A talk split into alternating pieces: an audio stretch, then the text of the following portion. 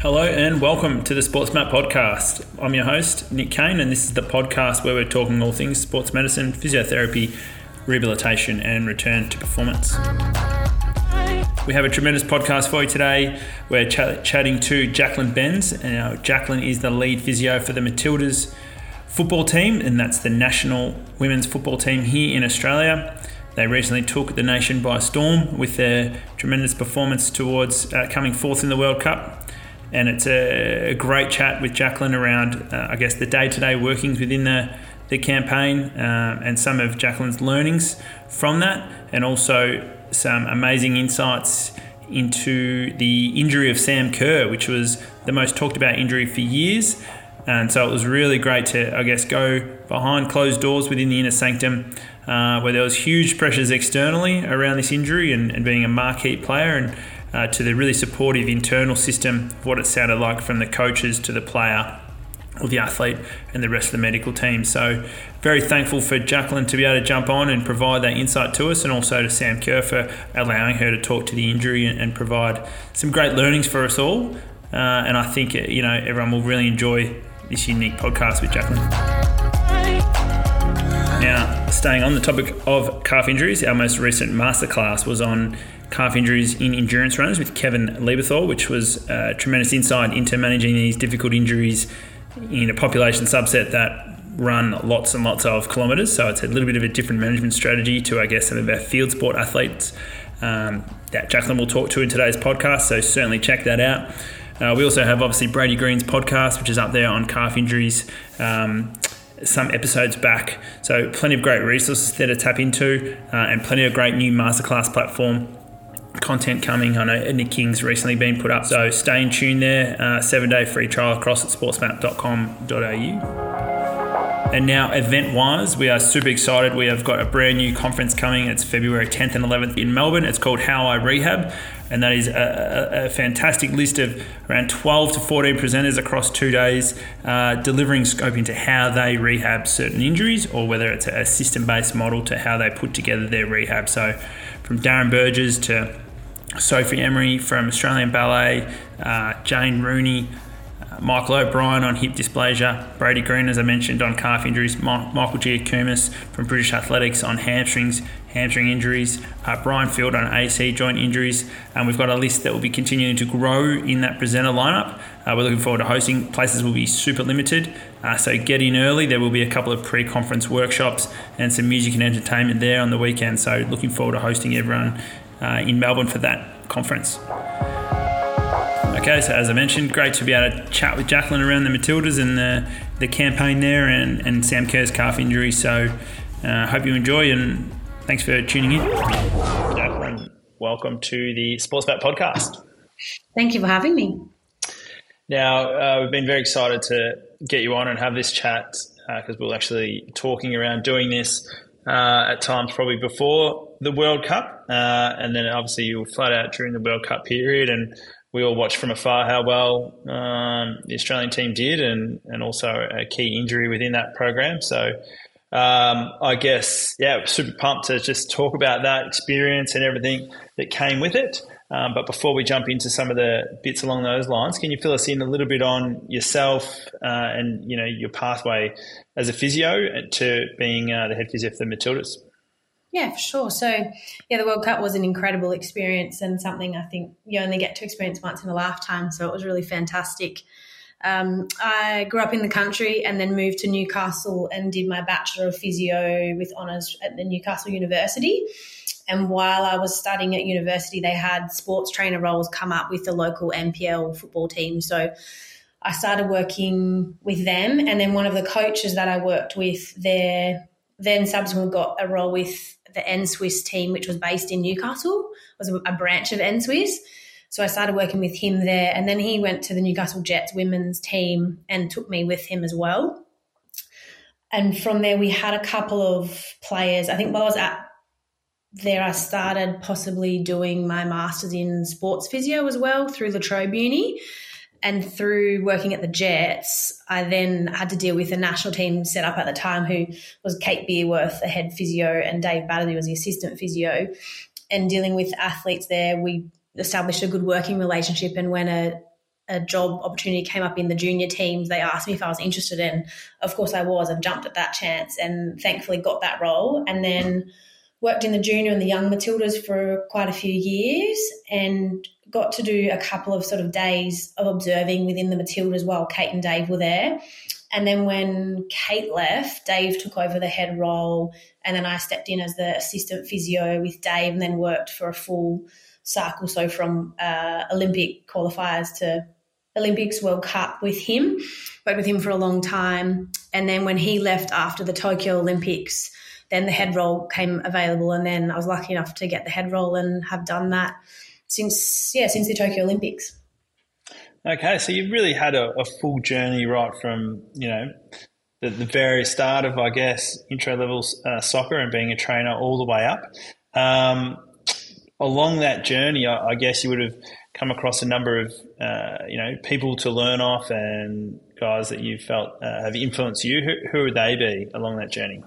Yeah, I think Dave Batterley is probably one of the biggest one. Working with him, I would say he's one of the best physios that I've worked with. He's very level-headed, very calm, not much gets to him, so he's very good under pressure, has a very good way of approaching things and managing people. So I think working with him, I had a huge benefit from working with him.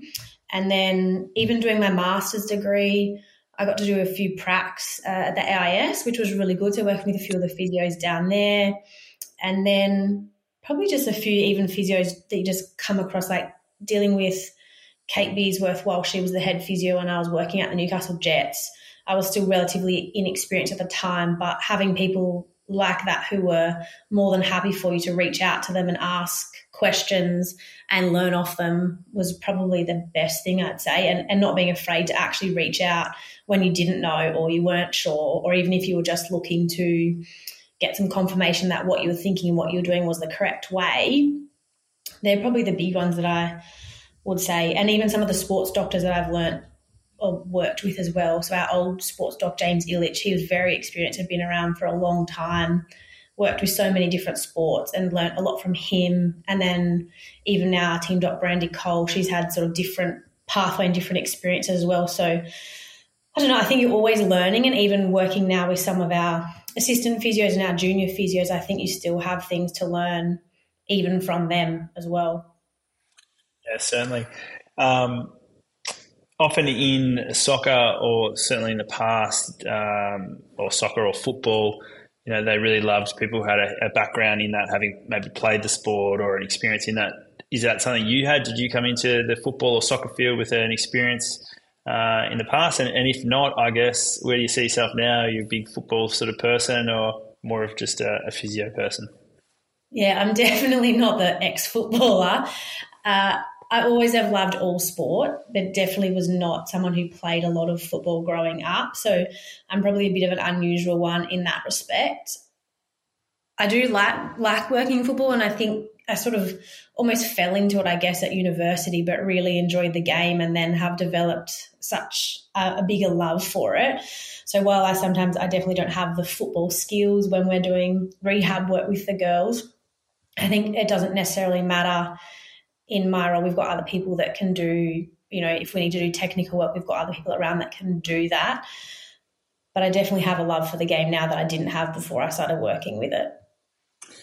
And I guess I'm sure you would have loved the World Cup experience, and obviously that just gripped all of Australia and was sort of the hottest topic going around for a very long time, and the team did such a great job. Can you fill us in and just take us into, I guess, some of your insights around that experience, a little bit of about what the day-to-day sort of stuff looked like and, you know, and yeah, overall sort of take on that experience, which I'm sure would have been pretty cool. Yeah, it was a really incredible and once-in-a-lifetime experience that I feel so lucky to have been involved with. When we were planning for it, we've been planning for it for 3 years essentially. As soon as we found out that we had the World Cup, that's been our big focus and all of our players' big focus. So there's so much planning that went on behind the scenes, and we went into also planning on prepping players and staff for the external demands, so the media, the pressure, you know, internal and external pressure that would happen in the World Cup. And while I think we did that, I don't think any of us could have ever predicted that it was going to be as big as what it was going to be, and that the players would have had the support of Australia like they did, which was incredible.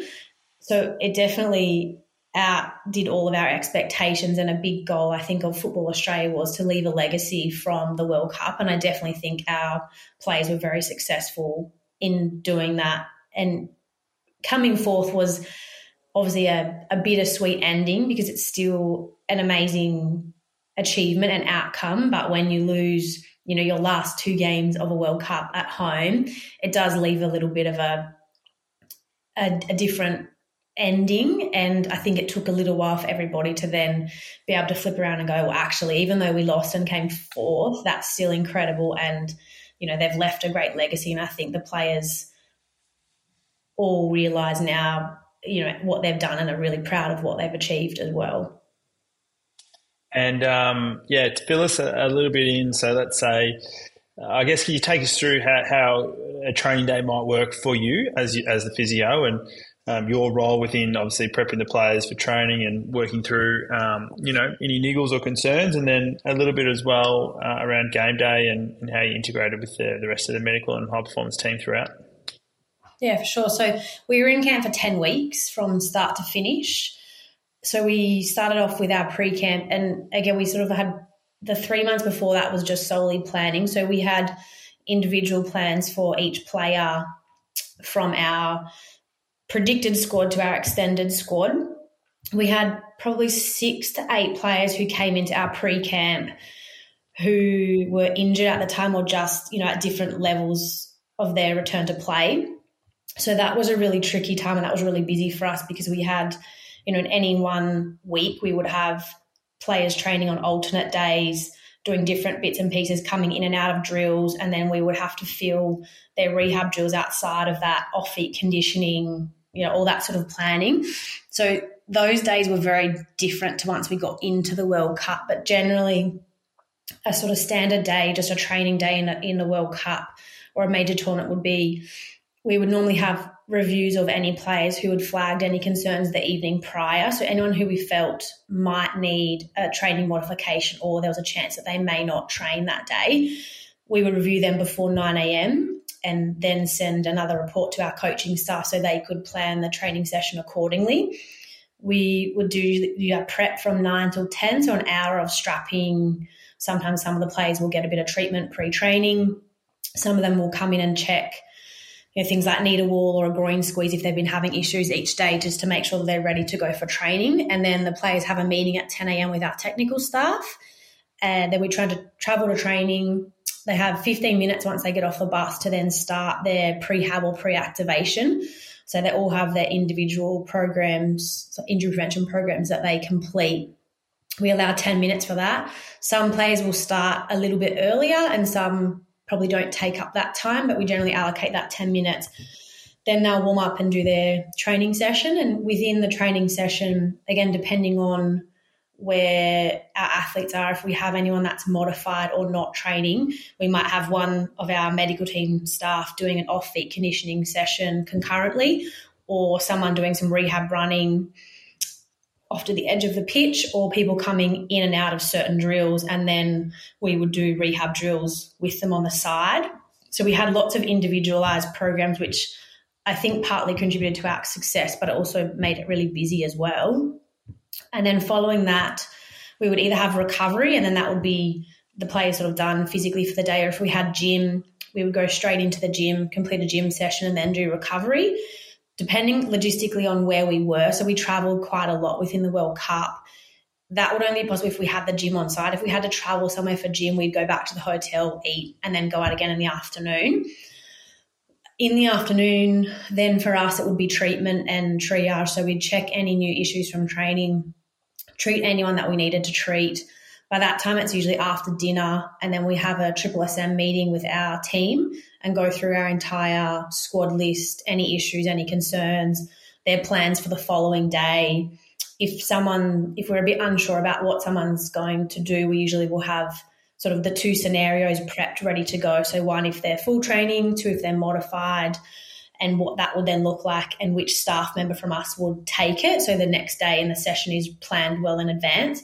then myself, our head sports scientist, and our team doctor would go to our technical staff and have a meeting with them. And again, we go through that full list of players, any issues, any flags for concern, go through the training session, who's doing what and where, and then which ones we need to potentially review in the morning to then make that final decision on what they're going to do.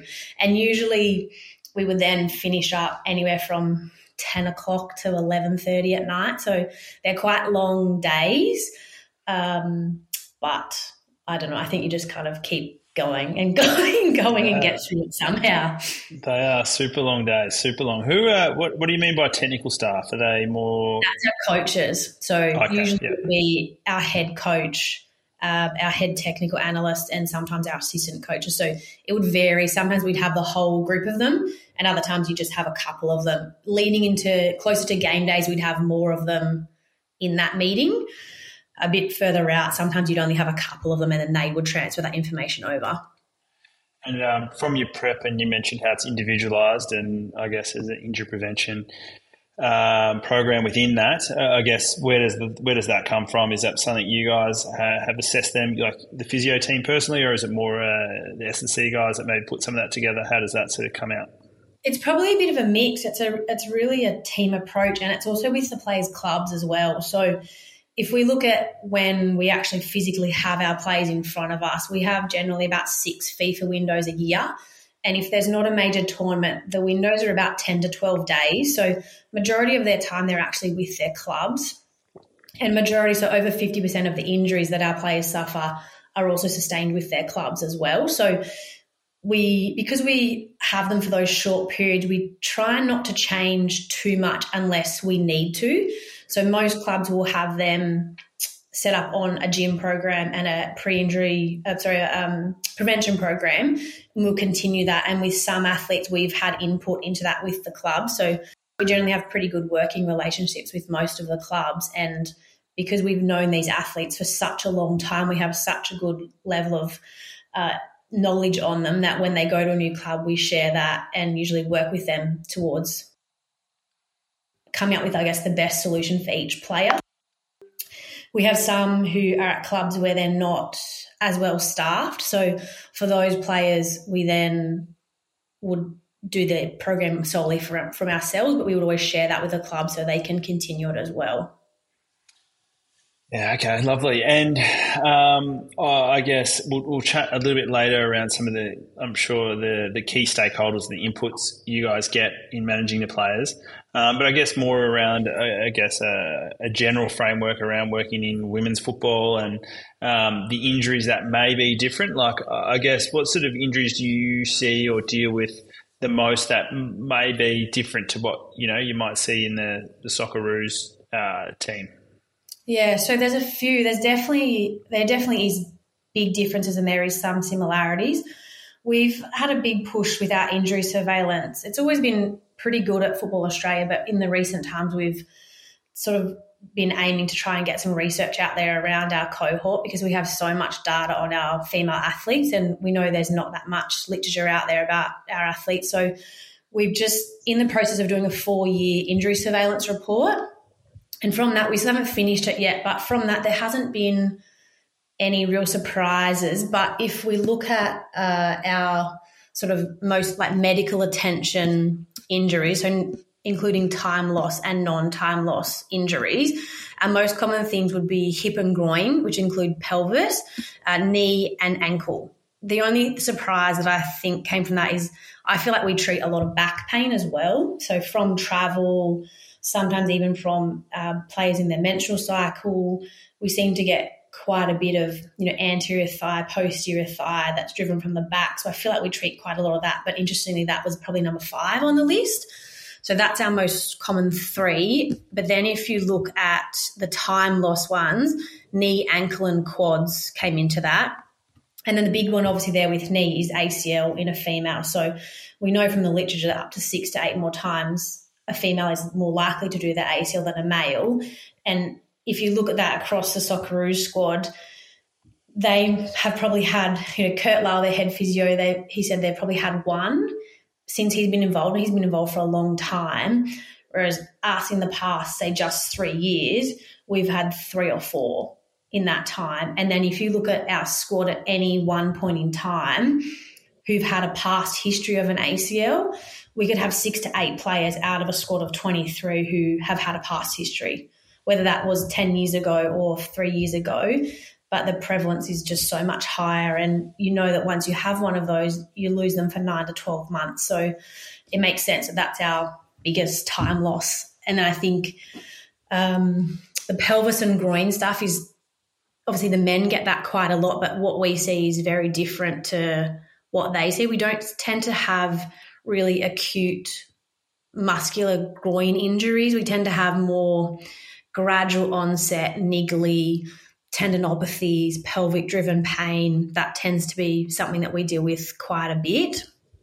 And then our soft tissue stuff, we do get a bit of it. We tend to get sort of more, I'd say, low grade, again, gradual onset or onset the evening of or the day after, again, rather than those really big acute episodes of muscle injuries, although we have had them in the past, but they are less frequent than in the men's game. And one thing that we've found is that we tend to have to be a bit more conservative with low-level unilateral muscle soreness than perhaps what the men do. So the male players tend to be able to push on through that a little bit and not have a huge ill effect from that, whereas we've found with our players that if we get onto it really quickly, and it might only be modifying, you know, high-speed meters for a day and long-range kicking for someone with a bit of unilateral hamstring tightness, then it goes away and it's fine. But if we don't, or if the player doesn't report it, it then escalates relatively quickly, and then you end up with a time loss injury that you maybe wouldn't have had prior to that. We had one of our physios that came into the World Cup works with men's AFL, and that was one thing that she just actually observed as well, was the way that you had to treat unilateral muscle soreness was very different to how she treats it in the men. So she had to have such a lower threshold for adapting and modifying plays than what she would in the men's team. Yeah, interesting. And I guess I won't ask around the ACL side of things from a prevention, because that's a whole nother, I guess, topic and podcast and much more. When you talk around the pelvic injuries and or the groin and pelvis injuries being a little bit different and more tendinopathic and the like, how is maybe that prevention aspect around the strengthening around that? Is it different? Do you target different areas? And the follow-on thing with that, I guess you mentioned the groin squeeze. Do you still find that as beneficial for this cohort? And, yeah, how do you balance all that together? Yeah, the groin squeeze is definitely still beneficial. We find that it's probably – we did it, say, before our France World Cup, we groin squeezed our players every day, and we generally will do that if we're in a hard training camp before a tournament. And it was one of the – things that we noticed would start to drop as our players got fatigued. So we use it more as probably a fatigue marker and a recovery marker than anything else. But I think with our groins and our pelvises, they tend to prevent them. I think our girls have to do regular groin strengthening, so really good groin strengthening, but they also have to have really good hip rotation control. So that's one thing that I think we work a fair bit more on than, say, the men do, is hip rotation control and strength, groin strength within different ranges. And I think their single leg stability and strength also plays into that as well too. So I think it's probably just overall looking at a little bit of everything rather than just, you know, adductor strength in reducing their groin pain. We have to look at the deep hip rotators, their lower abdominals and their groin, and also their single leg control as well. Yeah, beautiful.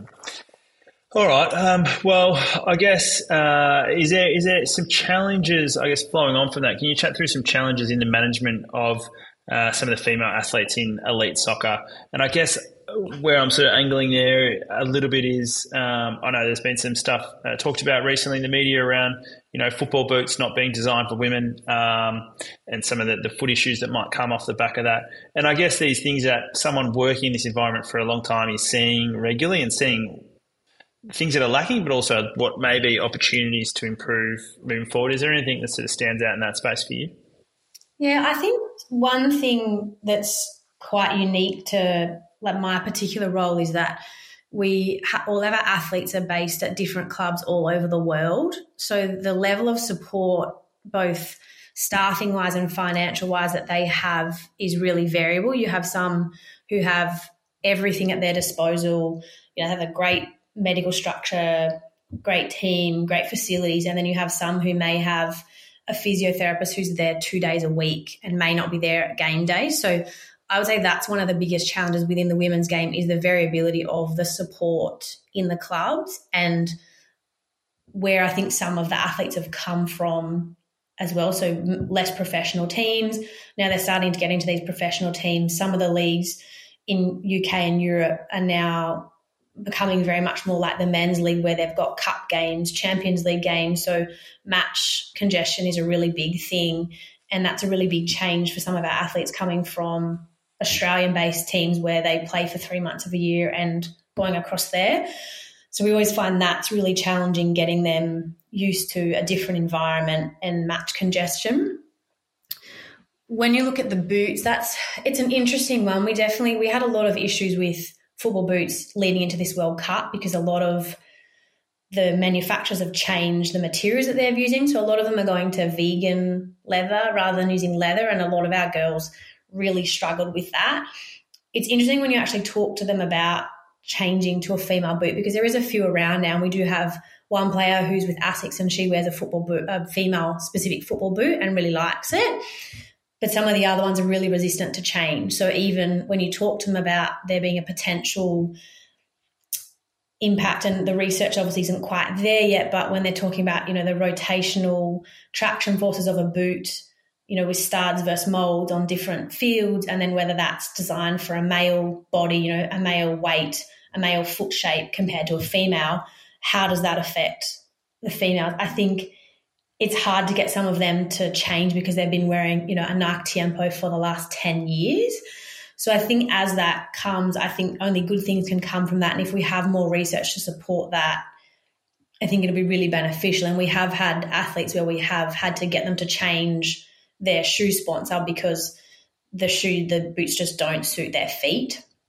And you can see even with the female foot, it's a different shape.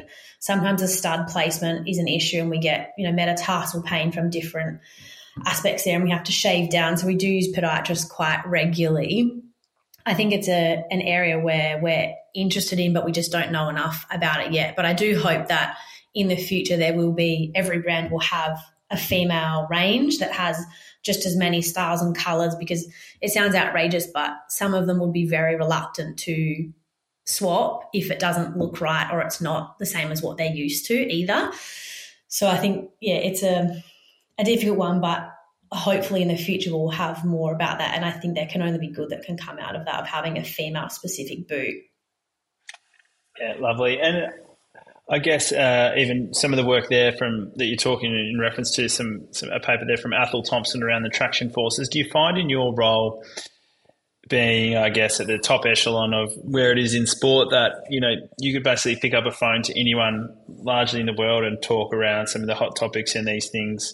And, you know, do you guys call on people like that at times? And I guess that's part A to this question, but part B is I did mention stakeholders earlier, and how do you handle and work with the range of different stakeholders that might, you know, into play, and that includes like a high-profile player with their club, you know, like an Arsenal or Man City or something telling you we want this done, make sure this happens, and, you know, how does that all sort of play out?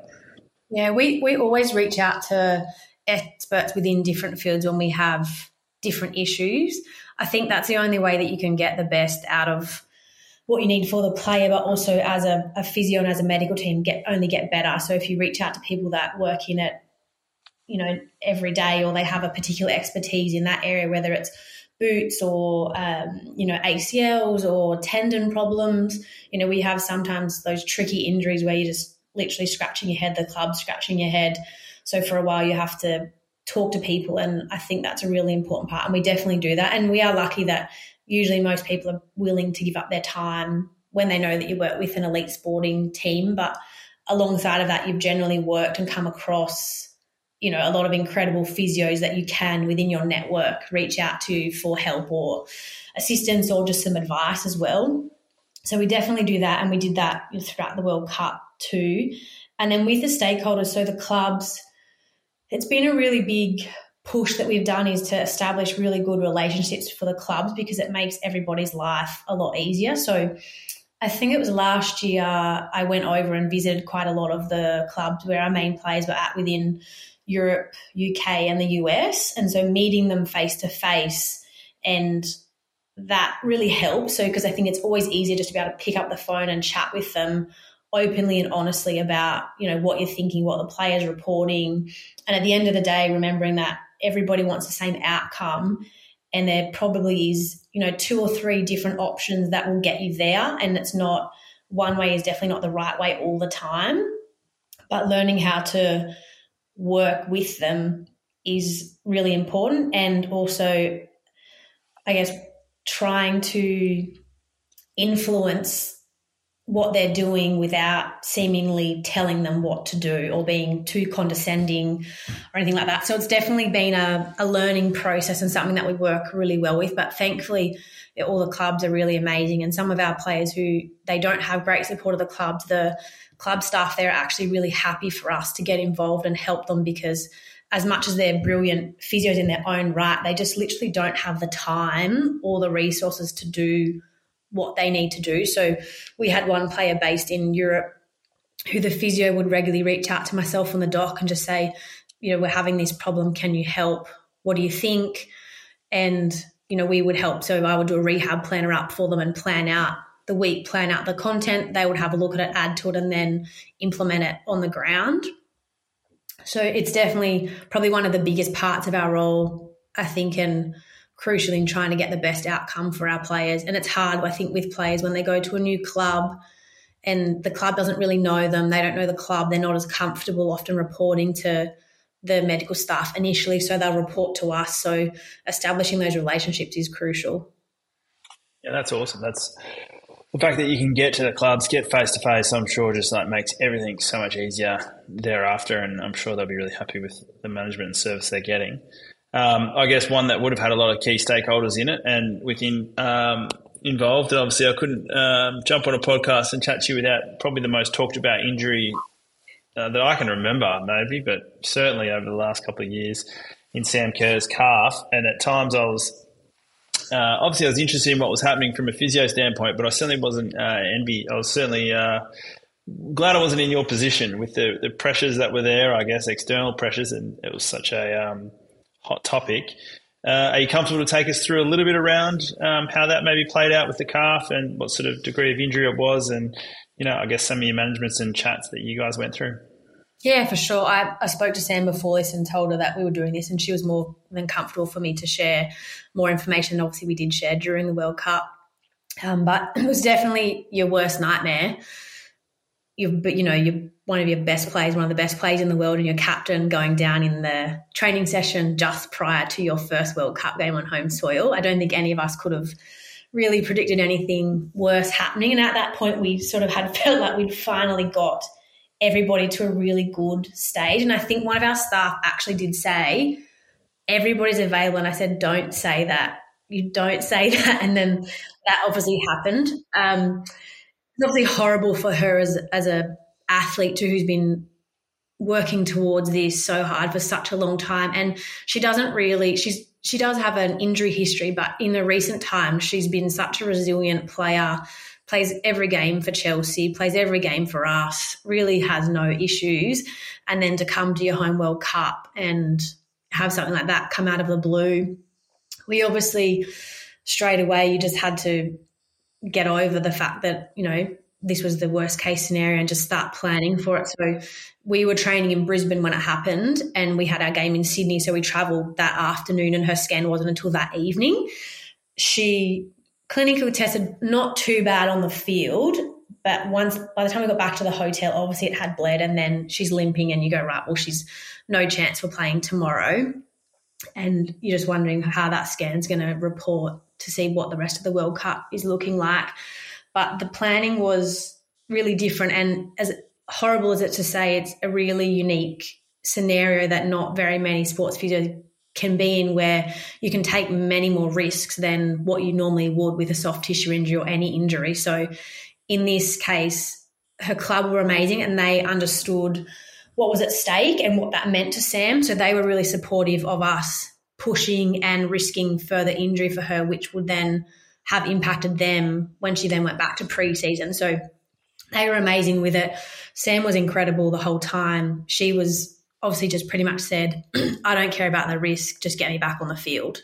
I'll do anything to be able to contribute. And she was the perfect athlete to work with. Obviously, she didn't love it at all, and she doesn't really love rehab or particular gym work, but she did it with a smile and was so professional. But just the way that we had to approach it was so different, and there was so much pressure coming from outside, but there wasn't that much from inside. Everyone within our camp handled it really well and just went, all right, it is what it is. Let's get on with it. The players just said, right, we have to do this without Sam. They got on with it too. But the external pressures were probably worse, the media. And we actually had a strategy of being really open and honest with the media to try and help and limit that. But for some reason, they just felt like we were hiding things. And the only thing we hid was the grade, which I don't think in any major tournament you would give that away, because it's going to give your opposition much better idea about when she's going to be back, what she's going to be like. So it ended up she had a 2C gastroc injury. So obviously not really what you want to see at that point, but we had to look at the bright side and say, well, at least it's not soleus. Gastroc potentially we can deal with better. But we went into detail, so going back to the function of the muscle, slow twitch versus fast twitch fibers, when the re-injuries usually occur, so steady state running, even looking back into like peak calf demands at that sort of 18 Ks an hour, which that's our lower threshold for our high speed, so that's our zone 5 high speed. So planning all of those things meticulously down to a T of avoiding that was something that I did as a strategy so that we knew we were controlling everything that we could control. But also we had to have so many conversations, obviously, about risk versus reward, and that varied depending on where we were in the tournament. So we had 5 different plans for her once we had that scan in place. So one that we got through the group stage and didn't need to play her, so then we could delay her return until the knockout stages.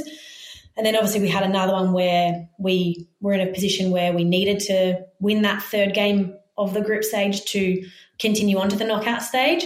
And unfortunately, that's where we ended up. So after our loss to Nigeria, our second game, the first thing we thought when that whistle went was we just looked at each other and went, that's just affected that plan. So now we have a less than ideal plan, even more time pressure than what we did before.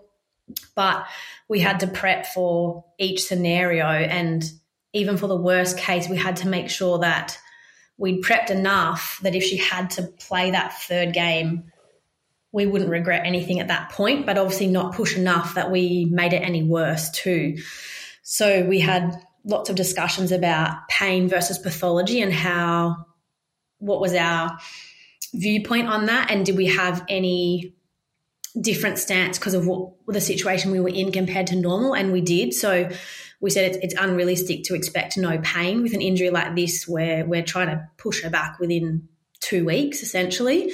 So that was a really important thing, and really important, I think, to involve her in as well, so that she knew when she was doing things that we were okay with a level of pain, and that was part of the plan, so that mentally it didn't take a toll on her and it didn't stress her out. So I think being upfront with the risks and what we were expecting her to feel helped her too. So she knew, okay, that's fine. I can, traffic light system, if it gets to this point, we stop. Gets to this point, we change. If it's this, we're fine. So that was a really big discussion, I think a big change in her management, considering the position we were in, that you wouldn't normally have. I mean, generally we would usually not lack any awareness during muscle rehab. So that was probably one big thing. And then another one was looking at all the little 1%ers, so all your adjunct therapy, so injection therapies, hyperbaric chambers, compression ice, all of that sort of stuff. So where does that fit in? Where do we fit on that? Where does the research fit in with that? And I think with a lot of that stuff, say hyperbaric chamber, we use that in the end because we felt that it was something that anecdotally, the research is obviously not there, but it really had no risk. So when we were sort of going risk versus reward, well, let's use it and see, because we're not going to end up in a worse place for using it. And, I mean, the research is even divided on using it for soft tissue infections and AVN in the hospital.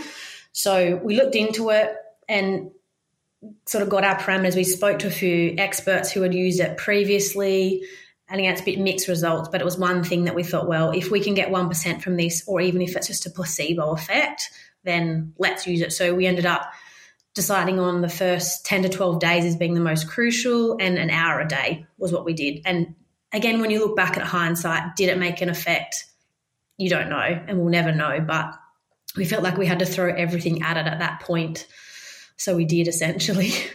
Yeah, certainly. That's amazing insight from you. I was so intrigued around, obviously, and you talked to, and you know, there'll be people listening who maybe didn't follow the World Cup as much, but obviously the games, and it's sort of, you know, based on your win-loss and where the team was at, you're probably going to either have to risk her or not. Throughout that process in preparing to obviously, let's say maybe we need to play her in 7 days, where do you start the running process? Did you still, obviously a reasonably significant injury there, did you delay that as long as you could, and then how did you bring that in, and you know, how did you know when to get started? Yeah, we did. So that was another big thing that, you know, we had to think long and hard about, and as a team we discussed quite a lot what we had in terms of the timeframes as well.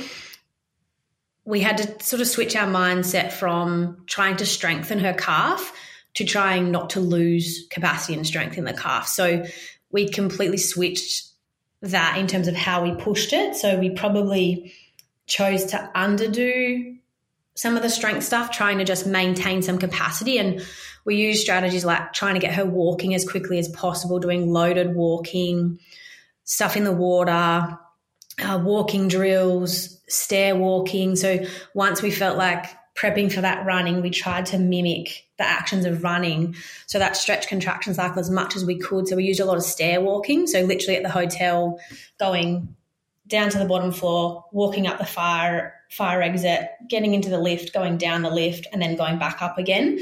So getting her doing that and longer walks as early as we could without reproducing too many symptoms was one of the ways that we did that. And then we used AlterG. And then we did really delay it. So, again, we went through what's the benefit of starting running now versus starting it in these next few days. So we obviously knew that she had to do something prior to a game, but we probably chose to leave it as late as we could and do the minimal to get her through and to also make her confident enough and for us to know that she could actually do it in that lead up. And I think it might have meant that she might have only done, you know, one or two sessions before that first game. So there was definitely nothing ideal about it if you look at loading and prep wise, but it was the only choice we really had, because I think the worst scenario would be that we pushed her to run or pushed her in the gym and then she gets sore and then you have to turn around and go, actually, she's not available because we pushed her too hard in this scenario. So it was an evolving process and we just had to keep monitoring it, but essentially loading as much as we could the running, typical running, but at a lower level. So not in the running demands, but lower than that, we started that loading as early as we could. So you could tick it over with the running that's not really running into those higher speed zones, knowing that, you know, you could potentially go into a match having maybe trained maybe once with intensity and side of things. So how did you just get to the point where, say, between those two games you said, all right, well, we're going for this, and she just trains and she hits her high thresholds there, and you had some markers to get, or did you just say go out and run around and train, but you don't need to sort of break any records because you're playing anyway? Or because you would have had to, I guess, you know, you probably didn't want the worst case scenario to happen in the first 5 or 10 minutes of a game, so you probably had to get some things covered to know, okay, she can at least handle the part of the game and we'll do the modified minutes, which was, you know, 20 minutes or whatever it was, to know she could at least handle that. Yeah, exactly. So we came up with – so we obviously looked at her match chart and the type of athlete she is, and she's an explosive athlete, so lots of acceleration, decelerations. lots of jumping. So her aerial game is one of her biggest, things as an athlete, one of her biggest benefits. So we had to look at all of those things and then plan backwards and know, you know, how much she'll generally do in a 90-minute game, how much she do in 45, how much she do in 30. And we did, so we had criteria for each session. So we still tried to hit some of those markers, knowing that we needed to balance out, I guess, being able to confidently know that, as I said, she's not going to break down in the first 5 minutes, because that doesn't help anyone either. But then also trying to get her to do enough so that she can still perform and she can feel confident. So for each session we had a minimum of markers that we wanted to hit and then a maximum markers, and we designed the training sessions essentially around that and just had live GPS data there. But we also let her control that a little bit, because she's an athlete who has a very good sense of awareness and what she needs in her body. So we had those guidelines, and then we'll just check in with her, and then there'd be an occasion where she would feel that she needed to do X, Y, or Z to be able to perform, and we would look at that and try and come up with a drill or a scenario where we minimized the risk but allowed her to get what she needed to get out of it. And as it went on, we then would have this perfect plan, and then depending on what the game was, you know, we would say, right, well, she ideally plays 15 minutes, but she may have then played more. So then after that, we would have to adapt that plan a little bit depending on how much game load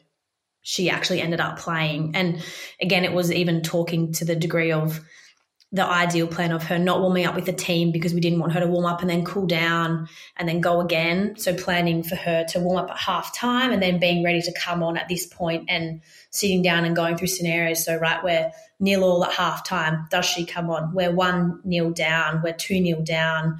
And, again, involving her in that discussion was really important, because there was points where she said, well, I don't want to sit on a bench and not take that risk. I'm going to regret it if we're 2-0 down and I don't come on and try. I'm going to regret that for the rest of my life. So we involved her in those decisions and came up with the scenarios with the coaches of when we would pull the trigger to put her on, but also the ideal scenarios that we had. And, I mean, nothing's ideal about it, but that was the only way that we felt that we could control and make the best informed decisions, and everyone could make the best informed decisions of each game, but also manage it live. So we wanted to reduce the chance of stress of a game making you make decisions that maybe you would regret later on. So we had everything kind of mapped out and planned to a T, and everybody was across that plan, including Sam, so that there was no real grey areas. Yeah, that actually, watching from afar, came out really clear and evident that, you know, the planning and discussions and conversations that would have happened, and just listening to the head coach speak, that was really clear that obviously you guys were on a really tight ship and kept all that stuff together. Did from the game, the return game was how many days post-injury? Oh, roughly? That was, so we were in the situation where our third group game against Canada, we had to win, but thankfully our girls played so well she didn't have to go on. So it would have been the first round of 16, which was under 20 days. Yeah. It's nice and tight. And I guess in doing that, let's say you're running a standard calf rehab program, you'd probably have a few metrics in there to sort of test off their strength and to know that, yeah, they can absorb that force and they can jump or hop or what have you. I'm tipping some of that would have gone out the door. Was there an element of still some testing other than just your standard clinical tests, or was it more about, hey, we're just going on, you know, the feel and where you guys felt it was at and some of those conversations you had around pathology and pain? Yeah, so normally we would always test, so an endurance test, you know, peak plantar flexion, you know, force plate testing, that sort of thing. We would always do that to then know that an athlete can do X, Y, Z and will handle the demands that you're about to place on them. But when we were in this scenario, if you look at that, we sort of felt, will that change anything? So if she doesn't test well on an endurance test, is that actually going to change our clinical decision making, or is she still going to play anyway? And we went with, she's still going to play anyway. So we're going to take extra risk, and that's going to be the risk, and she's going to play. So is there actually a benefit of collecting that data? Because if we're not going to do anything with it, are we just then risking making her sore by testing her sub-maximally or maximally, which could then affect it? So we actually didn't do any formal strength testing at all. We did, with some of her isometric exercises, we got her to do them while she was on force plates, mostly just for us to have a bit of an idea. And we would test, you know, a couple of calf raises, calf stretch, you know, your classic tests, but we wouldn't do any, didn't do any sub-max or maximal testing. That was one thing that we all agreed on, that it had more risks than it did benefits, and it wasn't actually going to change any of our clinical decision-making. So we sort of scrapped that. And when you did play or go out there, how are you feeling? Like, did we, I know sometimes if I'm watching games where I've got a player who's maybe under a bit of risk, I'm sort of, hearts in my mouth most of the game. Was it a little bit like that, or you sort of just felt comfortable with the whole scenario and where things were at, and however it came out was fine? Yeah, I definitely think I was very relieved that game against Canada where she didn't have to come on, because I was really worried about that game, and I knew that we probably like weren't quite where we needed to be for her to actually do that. I don't think I could say that I felt comfortable or confident any time when she went on. Normally, I think you know that you've prepared an athlete really well and that they're going to get through it, and they've trained enough that you know they're going to get through it, and this was such a different scenario. But I knew that we'd done everything that we could, and we'd done everything in our control. She'd done everything in her control. So sort of what will be. I think that kind of helped us not be quite so nervous on there. I think the first game she went on, she actually tweaked her hip, so she went down, and you could tell everyone in the crowd. And even when she went down, I was like, oh no. And I sort of looked at it again. They've got iPads on the sides. We looked again, and I was like, that's not her calf. Okay, no, she's fine now. So that was one moment where I definitely, my heart was in my mouth. But the further she got through, I mean, she's an incredible athlete, and I don't think if this situation was put on every athlete that they could get through what she got through and perform. And you can't say that it wouldn't have affected her performance, because I think she probably definitely wasn't at her peak, but for her to even come out and perform like she did is just outrageous. I think it just shows that she's just a freak of an athlete and an incredible person. Yeah, an amazing athletes are as good as their high performance and medical team around them. So there's certainly no doubt that you guys played a really big part in all of that. So it's something you should be really proud of, I think. You know, obviously everyone will look at the Matildas and they did do an amazing job, but you guys played such a key role, and you must feel pretty proud with that, and you guys, the rest of your sort of team that you work with, must have had a moment sort of after the World Cup was all over and said, oh, well done, that was like a good job, and we did well there. Was that sort of, did that happen, or you sort of just all part and parcel? Yeah, we did. I think we sort of semi-celebrated every time she got through a game and did okay and wasn't too much worse off afterwards. And at the end, I think there was definitely a sense of what we'd achieved, and because I think if you looked at her scan and her clinically when it happened, you would have just written her off. But again, because it was a World Cup, you're not going to send home a player of that caliber. You know, your coach is going to take every chance he can get, even if she only plays 10 minutes, that's going to be worth it, because in that 10 minutes, Sam Kerr can score a winning goal and win you a World Cup.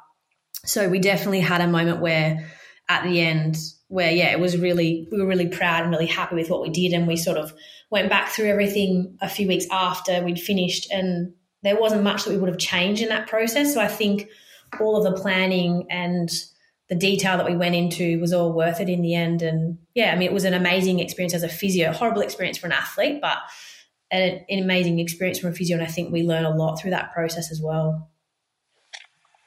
That's unreal. What would your final one on, I guess you mentioned learnings there, and I was going to ask this, but, you know, you've sort of probably talked through it mostly, but what were some of your key learnings? Like, I guess, to really step away from that as a physio more holistically, and what you might take into the next phase of, you know, management and career. Was there anything that really stood out for you?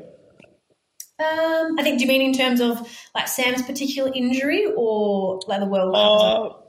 Probably just around a learning in the sense of managing injuries and the context and the people and things like that. Yeah, or the injury. Yeah, I think managing the athlete first, more so even than the injury. So knowing the athlete was a really big one for us. So we knew how a lot of them, particularly how Sam works, and so the way that we approached that with her would be very different to how we'd approach it with some of our other athletes. And I think that's a big factor in managing them throughout the tournament as well. I think the planning, so making sure, so we had individual plans for all of our players because they all came in at different levels from different injuries, managing their minutes and how we got their minutes in the lead up. I think that was probably one of the things that really paid off for us in the end. So I think all the work and the planning, and whilst it seemed a little bit over the top probably before that, I think it really paid off for us. And then the other one is that there's so many different ways that you can rehab the same athlete and the same injury and get a good outcome, but that often, you know, you can sometimes, and sometimes it is worth taking those risks, because without them you may never end up with the scenarios that we ended up where she actually ended up playing, whereas you would have written her off at any other point in time. So, you know, it does make you wonder whether sometimes, like, are you too conservative with some things? But again, I think that's hard to quantify and decide because, you know, the decisions that we made were because of what was at risk. And, you know, you're not in a home World Cup very often, if ever. So I don't think we'll ever be faced with that scenario again. But I think you definitely learn from it that sometimes maybe you can have a little more flexibility with things and maybe trust some athletes more than you can with others to have an input. You know, you always have those ones who feel like they can do more, and maybe sometimes listening to that a little bit more than being so rigid and saying no. But at the same time, we definitely have athletes where you just can't do that. You have to pull them up as well. So I think just knowing that athlete's probably the biggest take home that helped us through the whole tournament. Yeah. Mate, that's been amazing insights to both World Cup experience, your pathway and your career, which I think has, you know, stood, you know, you've done the work all the way through and led you to where you are now. So it's a really great journey to hear. And then obviously your experiences through the World Cup and being open and appreciate obviously that insight around Sam Kerr's injury, and also Sam for allowing you to talk about that is amazing. So thank you very much, and thanks for jumping on board. Well, thank you. Thanks for having me.